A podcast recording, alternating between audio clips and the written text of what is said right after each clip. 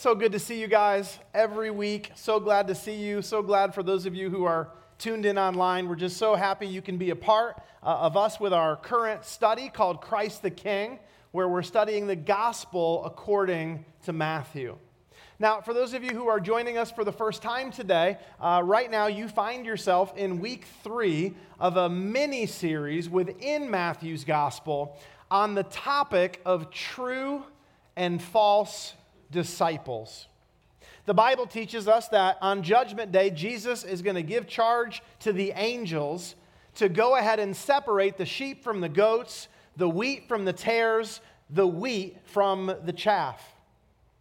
And that simply means that on Judgment Day, Jesus is going to charge the angels with the task of separating those who truly belong to Jesus from those who claim to belong to Jesus, but in reality do not.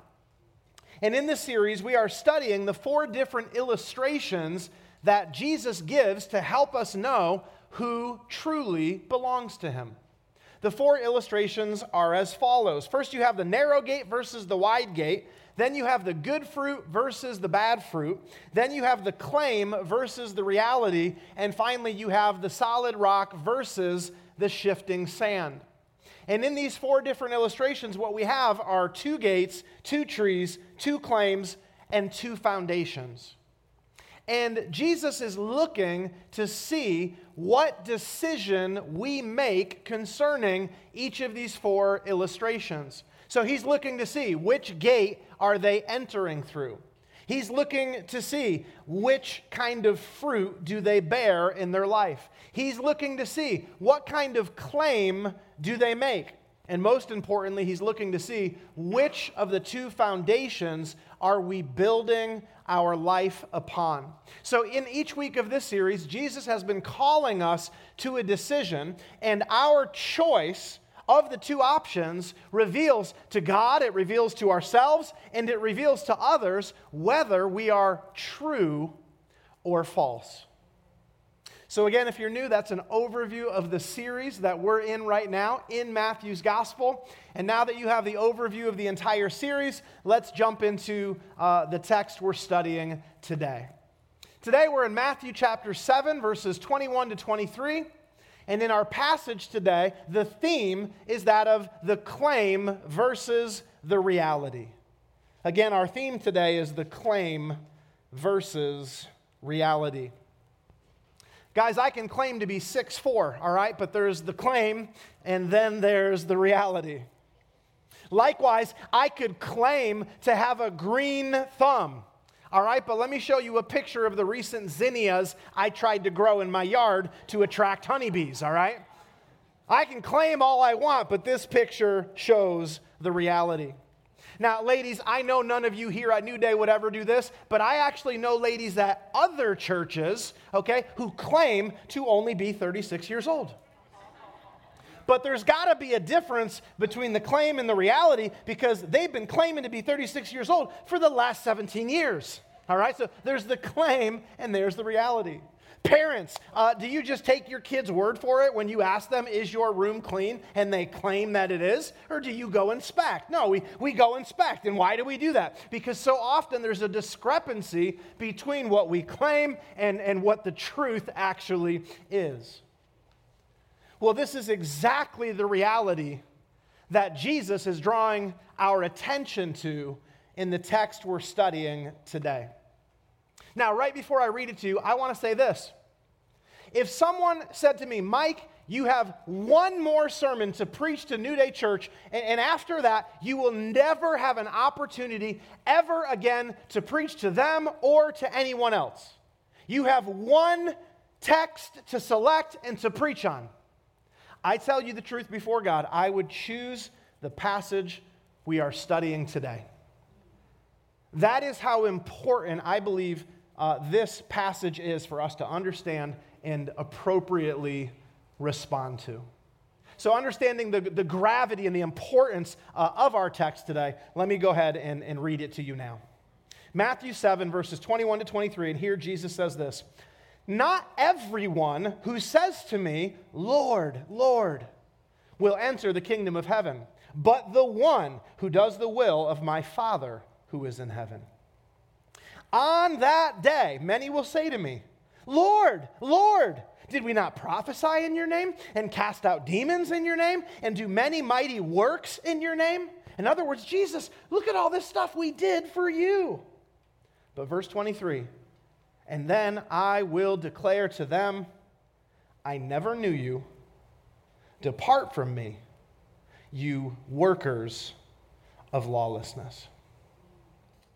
Today we're going to dive into this text, but right before we do, we have to get the setting right. For those of you who enjoy Star Wars movies, you know that each movie begins with scrolling text to give the viewer the setting. So that when the action takes place, you're not lost and you know what's going on because you've been given the context. The, the setting has been shared with you. Well, today's passage is one of those passages where we have to understand the context, we have to get the setting right if we're going to make any sense of what Jesus says. So, in our passage, Jesus refers to, he says, on that day. And then he tells us what it will be like on that day. But the question begs, on what day? And that's where we're going to begin.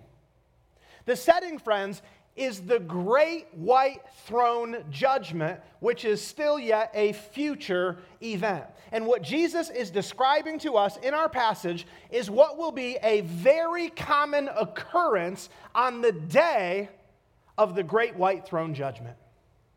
Now, we haven't covered end times material uh, in the last few months, so I want to begin today with a little refresher course on what's up with the great white throne judgment. So grab your lesson notes if you're taking notes, and I'll help you grasp this concept. If you're taking notes, when someone dies apart from Christ without having trusted Jesus to forgive their sins, number one, the Bible tells us they are sent to the place of the dead to await the great white throne judgment. Now, friends, in the Old Testament, the place of the dead is called Sheol. In the New Testament, the place of the dead is called Hades, but the two different names refer to the exact same place. The place that the unbelieving person goes, the place that their spirit goes to, to await the future great white throne judgment and every unbelieving person who has died since the time of Adam and Eve all the way up to the present day have been sent to this place of the dead, uh, to Hades in the New Testament, to Sheol in the Old Testament, two different names for the same place. They have gone there to await the future day of judgment, the great white throne judgment. So that's number one. Number two, at the great white throne judgment, the unbeliever will be sentenced by God. And we read of this great white throne judgment in Revelation chapter 20, verses 11 to 13, where the Apostle John recounts uh, his vision of the great white throne judgment. And here's what John recounts He says, Then I saw a great white throne, and him who is seated on it.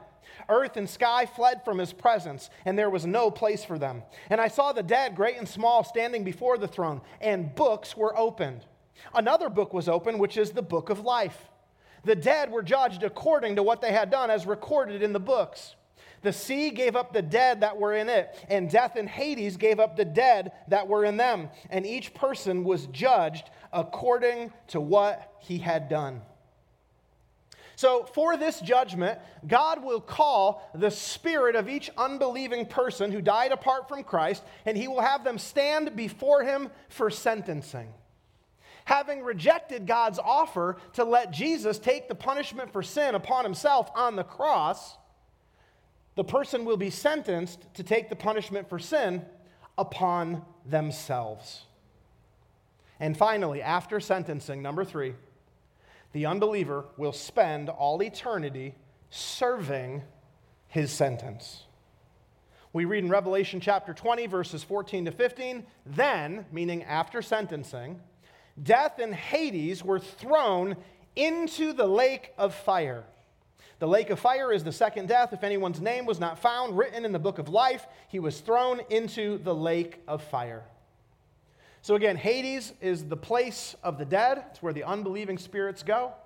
On Judgment Day, God's going to call those spirits from Hades and sentence them to eternity in the lake of fire, which we call hell.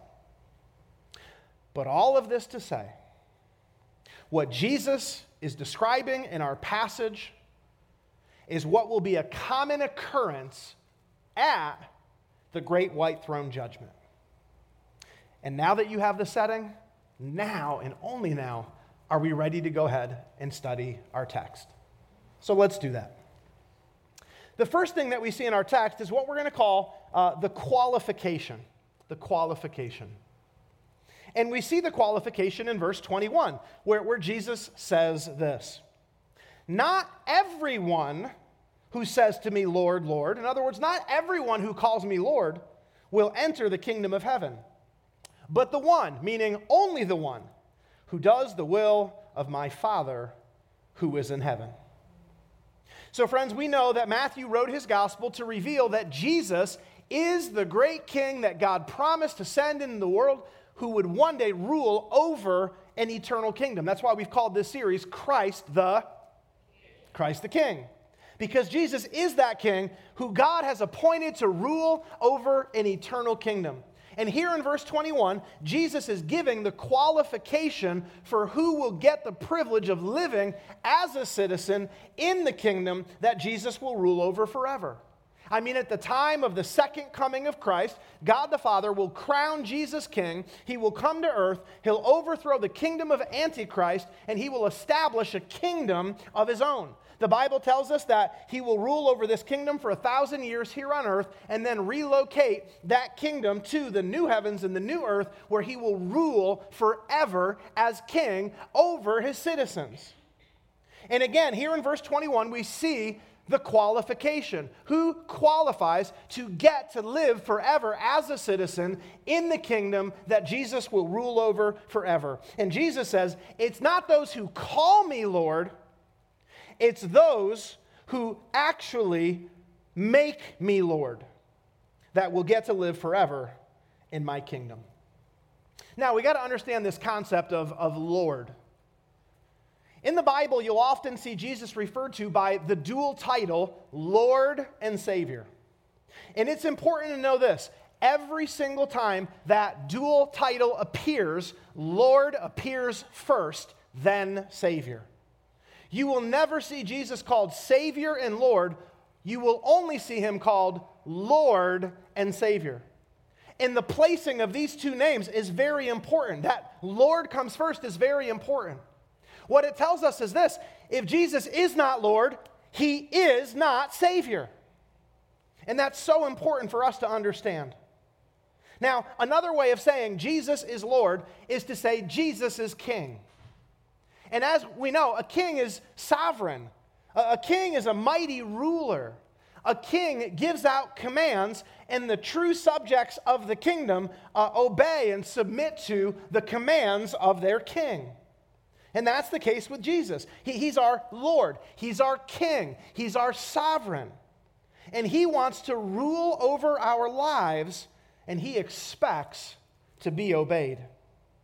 Now, our King rules through the pages of Scripture. The person who will live forever in the eternal kingdom of Christ studies God's Word so that he can align his life with what's written there in the text. If the person's to be married, he looks to the Word of God to see what God's will is concerning marriage. If he's to have children, he studies God's word to see what God says about raising kids. And he aligns his life with the word of God. In, in, in his values, in his morals, and in his worldview, they've all been informed by scripture.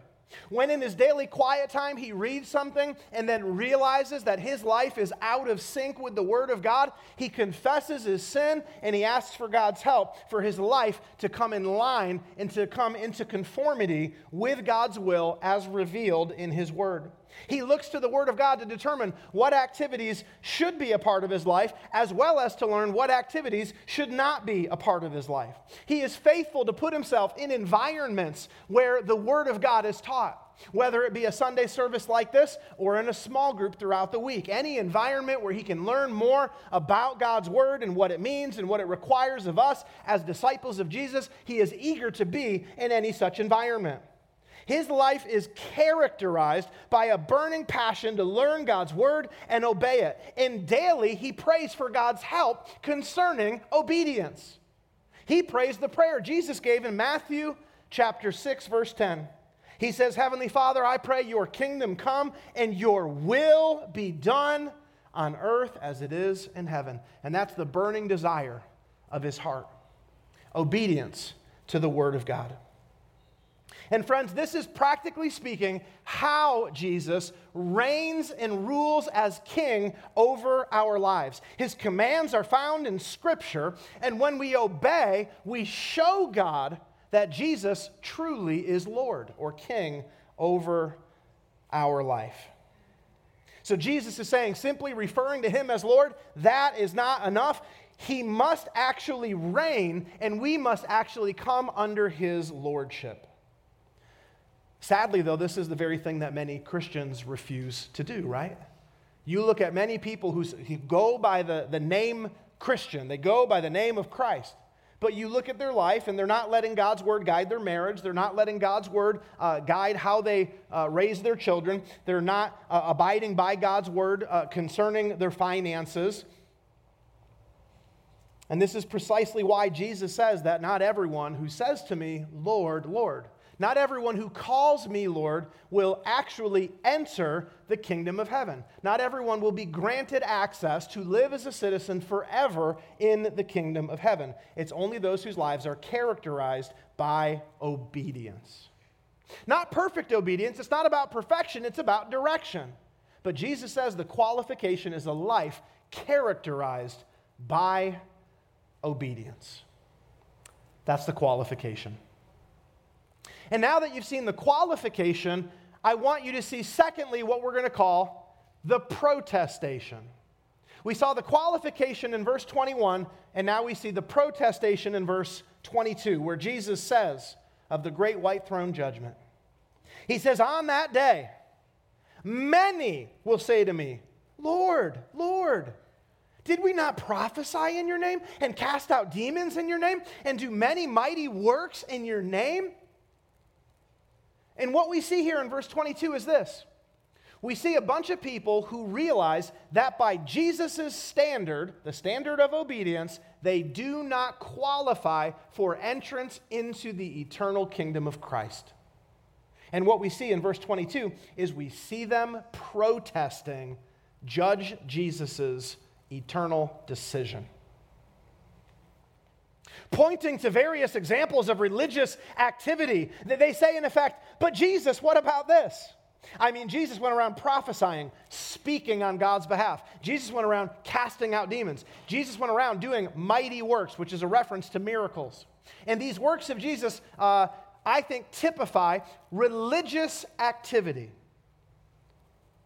And so when they say that he did these things, they're, they're saying, Jesus, I participated in religious activity. Lord, Lord, shouldn't this count for something? Lord, Lord, you should definitely grant me entrance into your kingdom.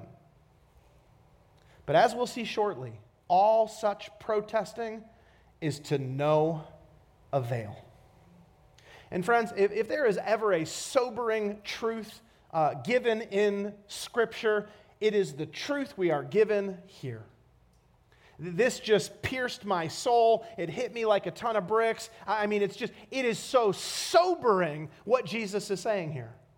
Let me, let me put it into modern day vernacular, okay? Uh, some people attend church each week. Sometimes they give in order to financially support the gospel preaching ministry of their local church. Maybe they're in a small group. Uh, maybe they've signed up to be on a serving team, and maybe they've even gone on a missions trip. Yet, in between these religious activities, their life is characterized by disobedience. Their life is not in conformity with the will of their king as revealed in Scripture.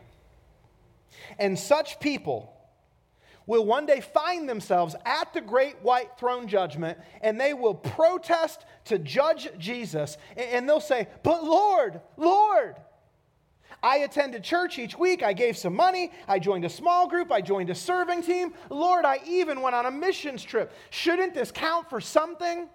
Lord, you should definitely grant me entrance.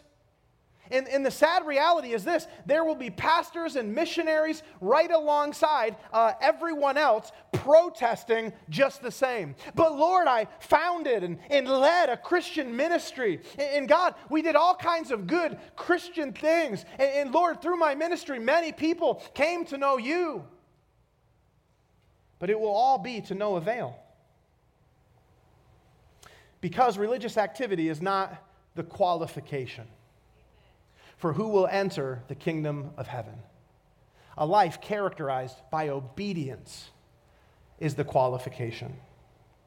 So the question begs how will Jesus, on that day, uh, on the day where the great white throne judgment takes place, how will Jesus respond to such protestation? Well, that leads us to the third and final thing we see in our text, which we're going to call the declaration. And this is where Jesus declares uh, his response to the people who are protesting. And we see the declaration uh, in verse 23. And then, meaning after hearing the protests, and then will I declare to them, Jesus says, I never knew you. Depart from me, you workers of lawlessness. Now, when Jesus says, I never knew you, does that mean he didn't know you exist? He didn't know about your existence? No. When Jesus says, I never knew you, the sense is, I never knew you as one of my disciples in the same way that you never knew me as Lord. I did not have that kind of relationship with you. And it's in that sense that he says, I never knew you. So, after saying, I never knew you as one of my disciples in the same way that you never knew me as Lord, Jesus says this Depart from me. And the question begs, what does that mean? Is Jesus just saying, hey, I just don't want to see you right now? Like, head over into the waiting room? You know, like, like what does that mean when he says, depart from me? I had to do some study to figure out, hey, what does this mean? And as we continue reading Matthew's gospel, we find the answer in Matthew chapter 25, verse 41, where here Jesus also says, Depart from me, but then explains what he means. Depart from me, you who are cursed, into the eternal fire prepared for the devil and his angels. So when Jesus says depart to the person who claimed to be a disciple, but who proved by their actions that in reality they were not, when he says depart to them, they depart to go serve their sentence, which is an eternity in the lake of fire. That was originally prepared for the devil and his angels, but will double as the eternal abode for all who rejected Jesus as Lord. Man. What a sobering reality. Now, I realize that a sermon like this can cause a lot of anxiety, even for those who are truly disciples of Jesus. I mean, the true disciple of Jesus right now might be thinking, oh no, I, I, sinned last Wednesday. I was tempted. I gave in. Now I realize I shouldn't have. I am scared to death. Am I a false disciple? Will I be at the great white throne judgment? And will I hear, I never knew you? Depart from me. Will I realize such an awful sentencing? And fear can just flood our hearts sometimes when we hear a message like this. If that's you, first of all, I would say that because you are concerned, it is very likely that you are a true disciple of Jesus. False disciples don't really have such a concern over their eternal soul. But second, I would say this I want to share with you some comforting words. Jesus in our text gives the basis for telling someone, I never knew you, depart from me. And the basis for such a declaration is that a person was a worker of lawlessness. Now, in the Greek language that the New Testament was written in, grammatically, a worker of lawlessness, it's in the present participle, which indicates continuous action, regular, ongoing action. So, a person who is condemned, uh, as described in the text, is not someone who is condemned for the occasional error rather is condemned for consistent wrongdoing. This is the person who has rejected God's word as their standard of living. Hence, they are characterized by Jesus by living a lawless life. So understand, Jesus is not referring to the person who has adopted the Word of God as his standard of living, who sometimes fails to live up to that standard. That's not what we're talking about. Friends, no matter how much you love God, you're still going to struggle with sin on this side of eternity. Amen? Amen? That's just the truth. It's not one we like, but it's the truth. As we learned in our study last year uh, through the New Testament book we call Romans, though our spirit has been redeemed and now desires to say no to sin and yes to God, guys, our flesh, our bodies have not been redeemed. And our spirit lives in our body. So, yes, we've been made into a new creation. Our spirit has been redeemed. Our spirit desires to say no to sin, yes to God. But our spirit lives in a body that has been thoroughly and irreparably corrupted by sin. So, in our flesh, we always have a pull towards sin. And for that reason, on this side of eternity, we will always, unfortunately, at times, give in to sin. In Galatians 5, uh, Paul says that our, our spirit and our flesh, they wrestle against each other so that sometimes we do not do what we want to do. I like how the Apostle John puts it in 1 John chapter 1, verse 8. He says, If we say we have no sin, we deceive ourselves, and the truth is not in us. So do not think, oh my goodness, I sinned this week. Oh my goodness, sometimes I, I mess up and I, you know, that is the normal experience for every single follower of Jesus.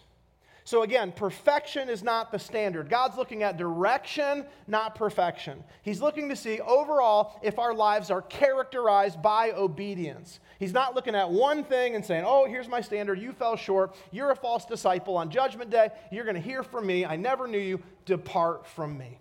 No, that's not how it works. On this side of eternity, we will always struggle with sin until the day where we die and then are resurrected. At the resurrection, we get a redeemed body that sin can have no influence over. So, friends, do you see what I'm saying? There's a difference between someone who adopts the Word of God as their standard of living, who sometimes fails to live up to that standard. There's a difference between that person and then the person who has not adopted the Word of God as their standard of living and doesn't live up to it and doesn't care about it. These are two different groups of people. So here's the real test Have you asked Jesus to forgive you of your sins? Have you appointed him Lord over your life? Have you accepted the Word of God as the standard for your life? Do you eagerly search the scriptures to learn God's will? And do you accept God's Word as the standard for morality? In other words, do you let God's Word tell you what's right and wrong? When you fail to live up to God's standard, do you recognize it as sin and confess it as sin and ask for God's forgiveness? And do you work to try to avoid falling into that sin again? Friends, if so, you are a true disciple of Jesus on the authority of God's word, and you need not fear hearing, I never knew you, depart from me. Far from hearing that, you'll never even be at the great white throne judgment you'll be at the judgment for believers, which is called the Bema seat or also the judgment seat of Christ.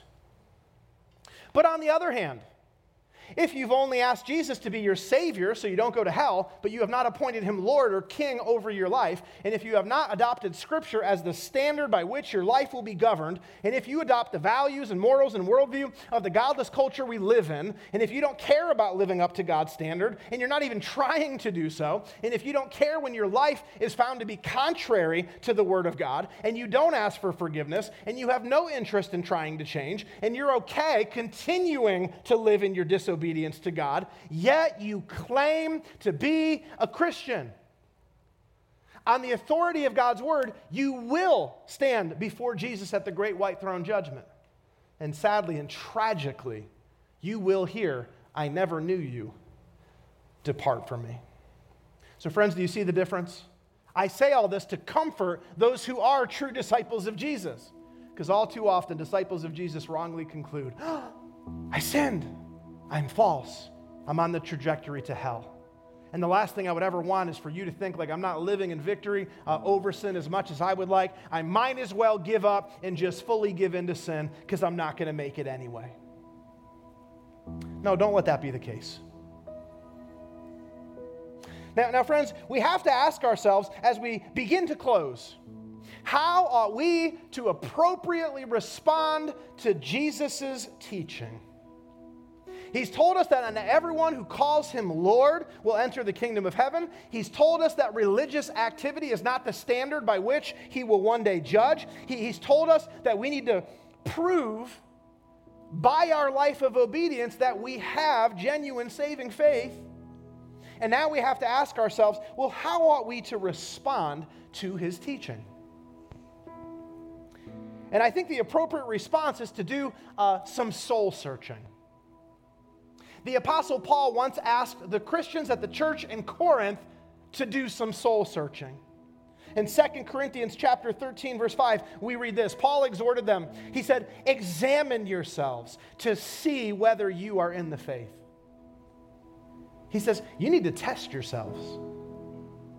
And friends, because we have other sections of scripture, uh, we know how to test ourselves. So let's do this. You didn't even know. You were coming to church today and you're going to get a test. I'm not going to ask you to answer out loud or raise your hand, but I do want, to, I, I do want you to go ahead and grade yourself. Did, did I pass? Did I, did I fail? Did I pass? Did I fail? Test number one Have you appointed Jesus Lord and Savior or only Savior? Have you been interested in Jesus saving you from the penalty that God's law demands for sin, which is death? Physical and spiritual, but not appointed him Lord over your life. Again, if he's not Lord, he's not Savior. So, did you pass? Did you fail? Is Jesus Lord and Savior or only Savior? Did you pass? Did you fail? Answer that in your heart before God. Test number two Is your interest to obey God's word or merely learn it? I used to share my faith in high school all the time, and there was this one kid, James, I love to talk to, and he was so interested in learning the Word of God. Just at that time, had no interest in obeying what he learned. That's how it is for many people. I wish so bad that my interest in obedience was as great as my interest in learning what God's Word means. It's so much easier to be interested in what it says and what it means than it is in being interested to obey what we're commanded.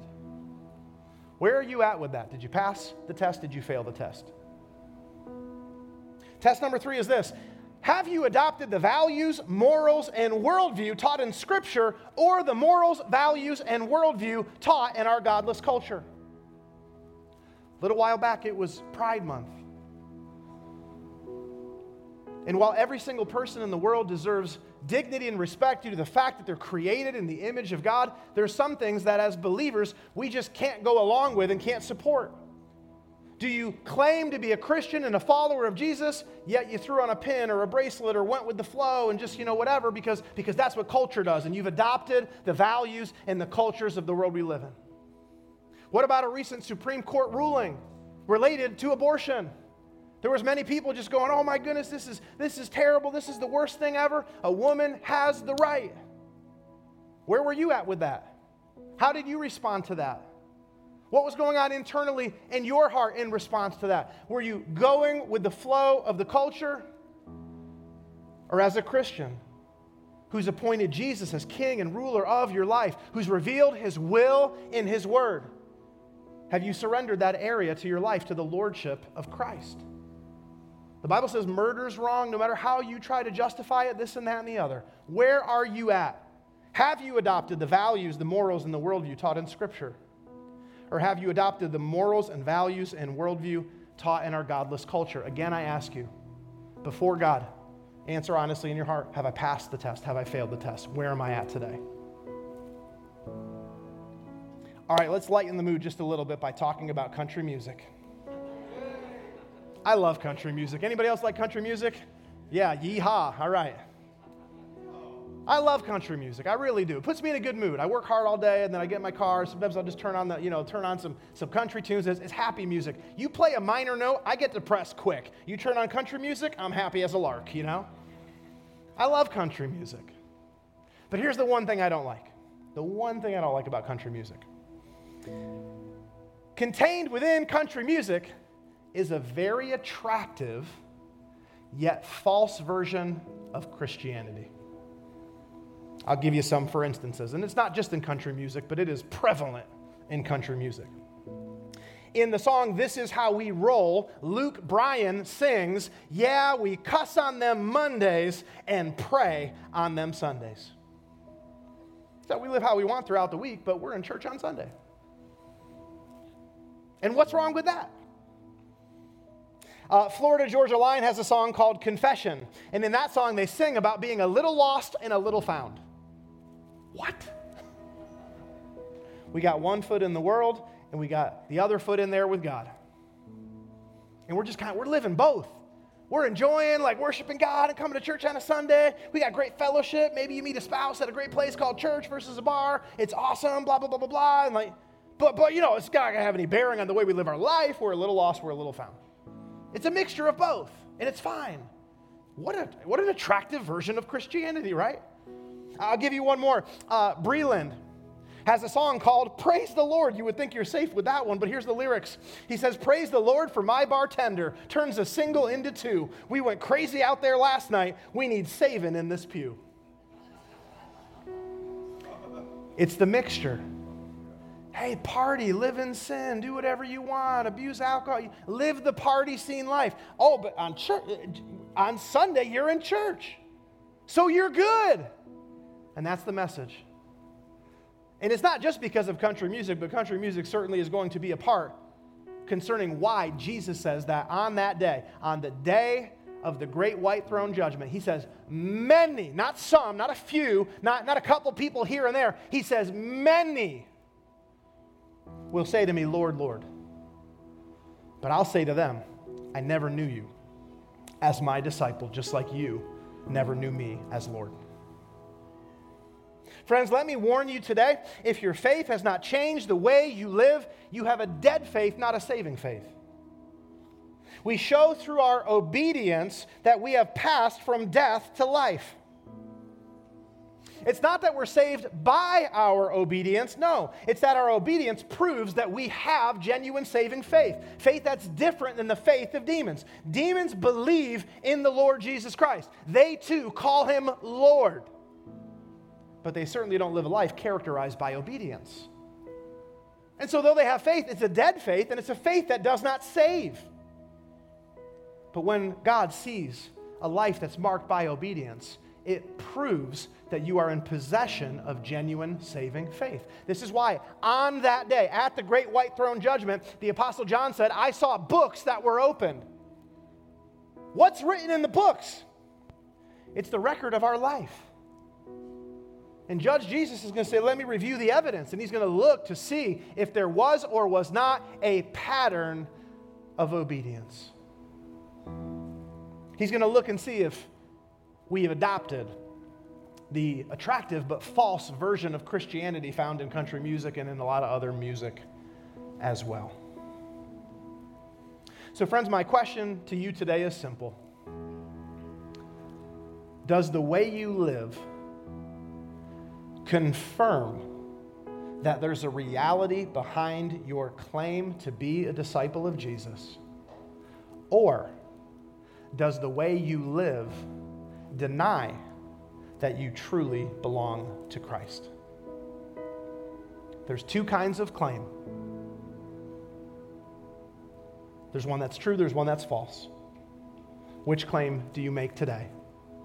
And know this what claim you make, it's revealing to God if you are true, if you are false. Now, friends, we close each service at New Day in prayer because we know that in response to what the Word of God says, we often need to go ahead and get our heart right with God. And so we close in prayer each week. And today we're going to do the, the same. In fact, at this time, I'm going to ask uh, if you'd like to, would you bow your head? Would you close your eyes? I'm talking to those here in person, I'm talking to those tuned in online. And if you need to, get right with God today. Um, I, I, I, don't ask that you would. Honestly, I, I beg you to. Go ahead and take this time to get right with God.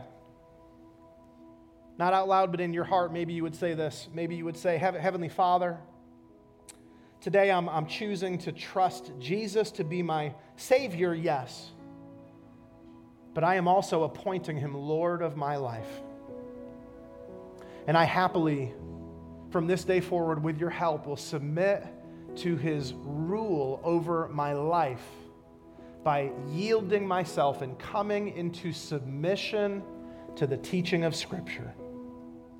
God, on Judgment Day, I want to hear, well done, good and faithful servant, not, I never knew you, depart from me. So, God, I prepare myself now for that day. For as you've told us, on that day there will be many who come to me with the claim, I'm a Christian, I'm a disciple. But for many, there won't be a reality behind the claim. God, I don't want that to be the case with me. So, God, I pray for a passion for your word. Help me to read it faithfully, work hard to understand what it means, and most importantly, help me to be careful to consistently obey. God, I know I won't do it perfectly, but help obedience to characterize my life. That you might see that I possess genuine, saving faith. God, I need your help.